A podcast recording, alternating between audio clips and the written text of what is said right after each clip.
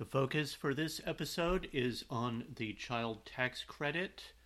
There are proposed changes going around Congress, so I am looking at a bit of the history and what is part of the child tax credit.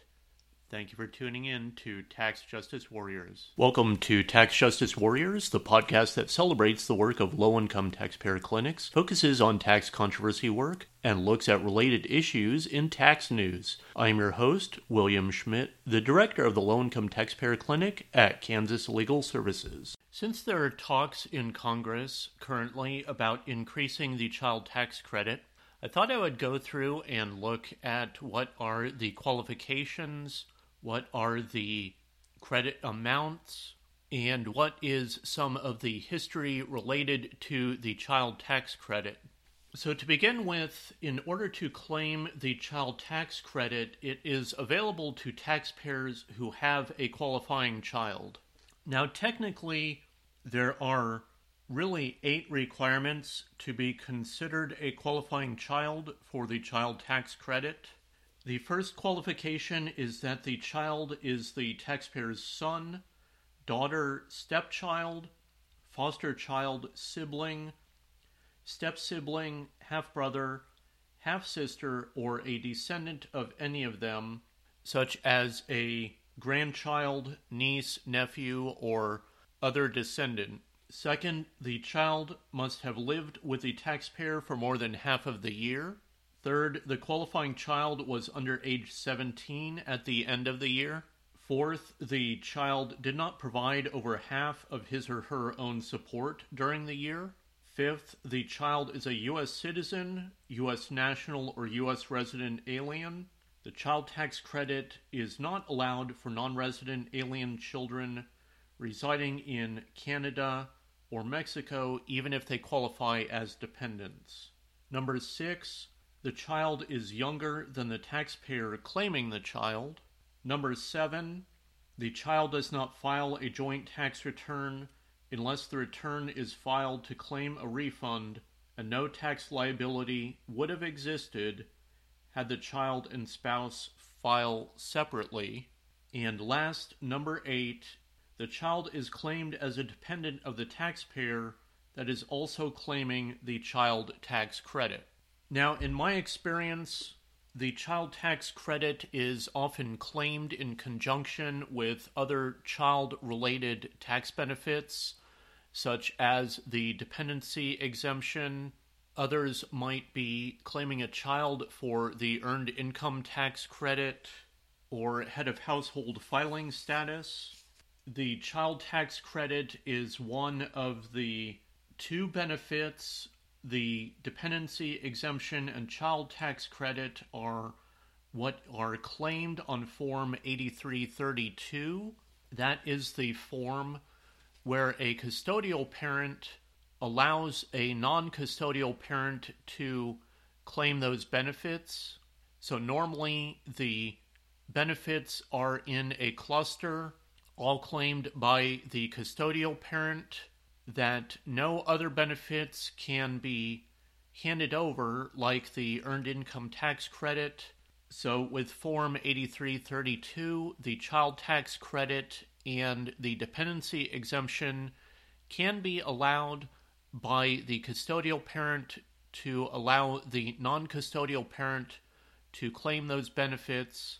Perhaps that would be alternating years, but that may be in the divorce decree as set out between the spouses.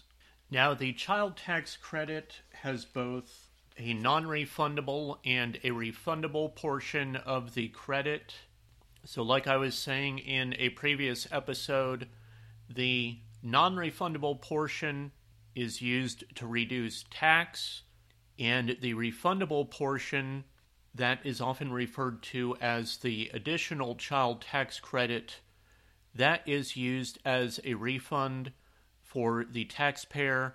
So the non refundable amount will reduce the amount owed, and the refundable amount is an actual refund that can go to the taxpayer and translates to cash in hand. Now, when the child tax credit first began in 1998, the per child amount was capped at $400.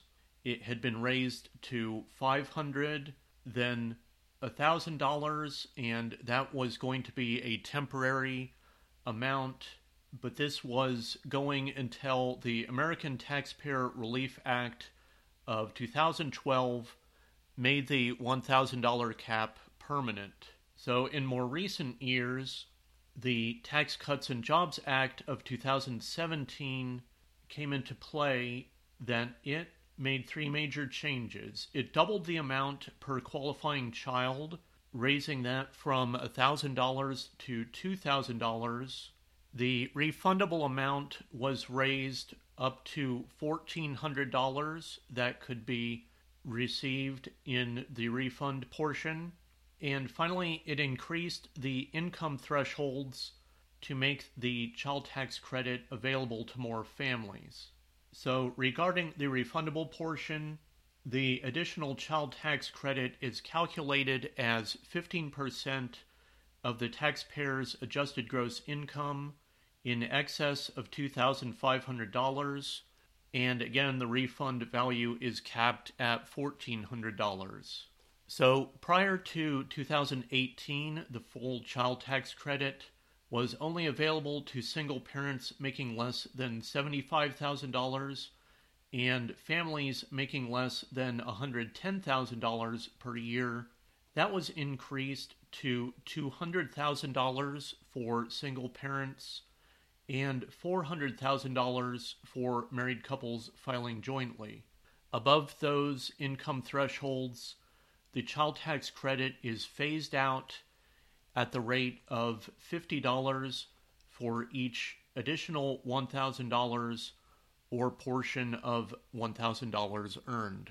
Now, most recently, the House Ways and Means Committee provided details of the most recent COVID 19 relief package that is being considered, and that includes a proposal that would include a fully refundable child tax credit for 2021.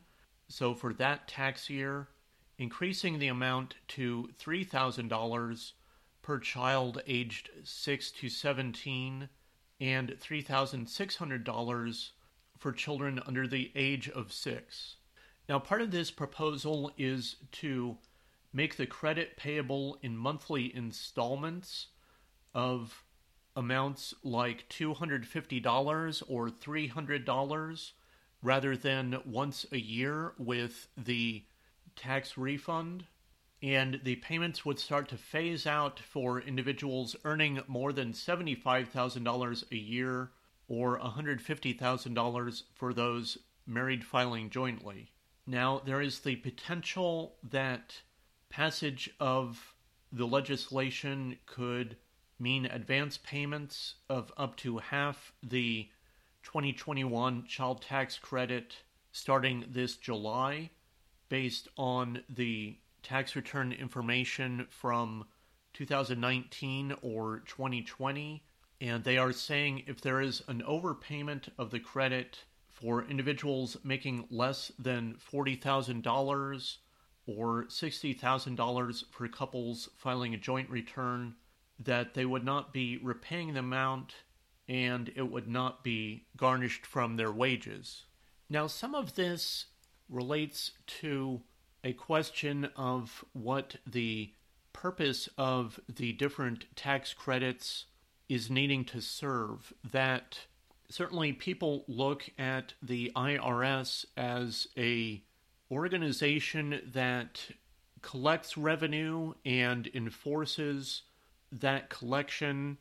But then when it comes to various credits that are passed by Congress, there is the question of what the purpose those credits are serving.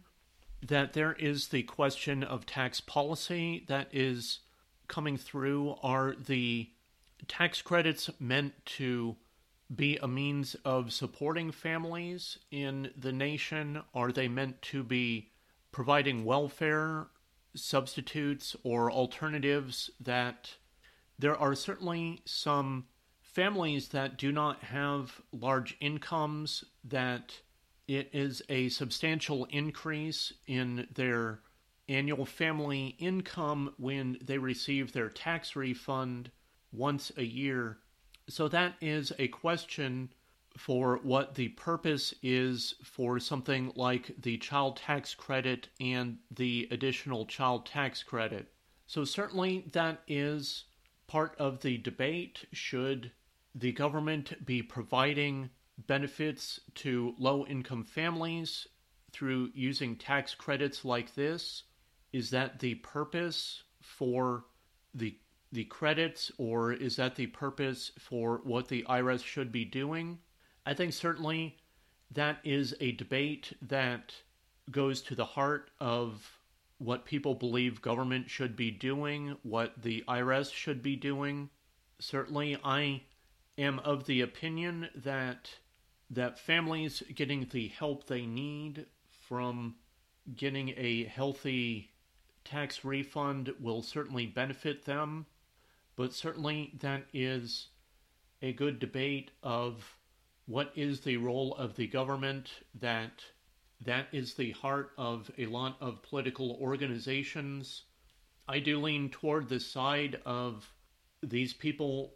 There are many who need the large refunds, so I certainly am supportive of them receiving benefits in a way like this. Whether this is the best solution, I am certainly not the one to figure it out. I do not have all of the answers, but wanted to let you know that this tax credit is a way that the government is supporting families, and it goes back to the debates of tax policy just what is the need for credits like this. And so, certainly, that will be part of the question for when or if the next changes to the child tax credit occur. So, overall, I hope that this was a good history lesson for you and a good discussion of the policy issues behind the child tax credit. That I am, I am reminded now to mention that with its monthly payments, that would be a way of supporting these families to make it a bit even for them to be supported through the year rather than a one time payment with their tax refunds. So, certainly, that is some of the thinking behind advance payments or monthly payments of the child tax credit. There would be questions in Congress how they are going to implement this. I can see within the IRS them asking questions of should they be administrators like this of sending out monthly benefits to families in need? So these are great questions that are brought up.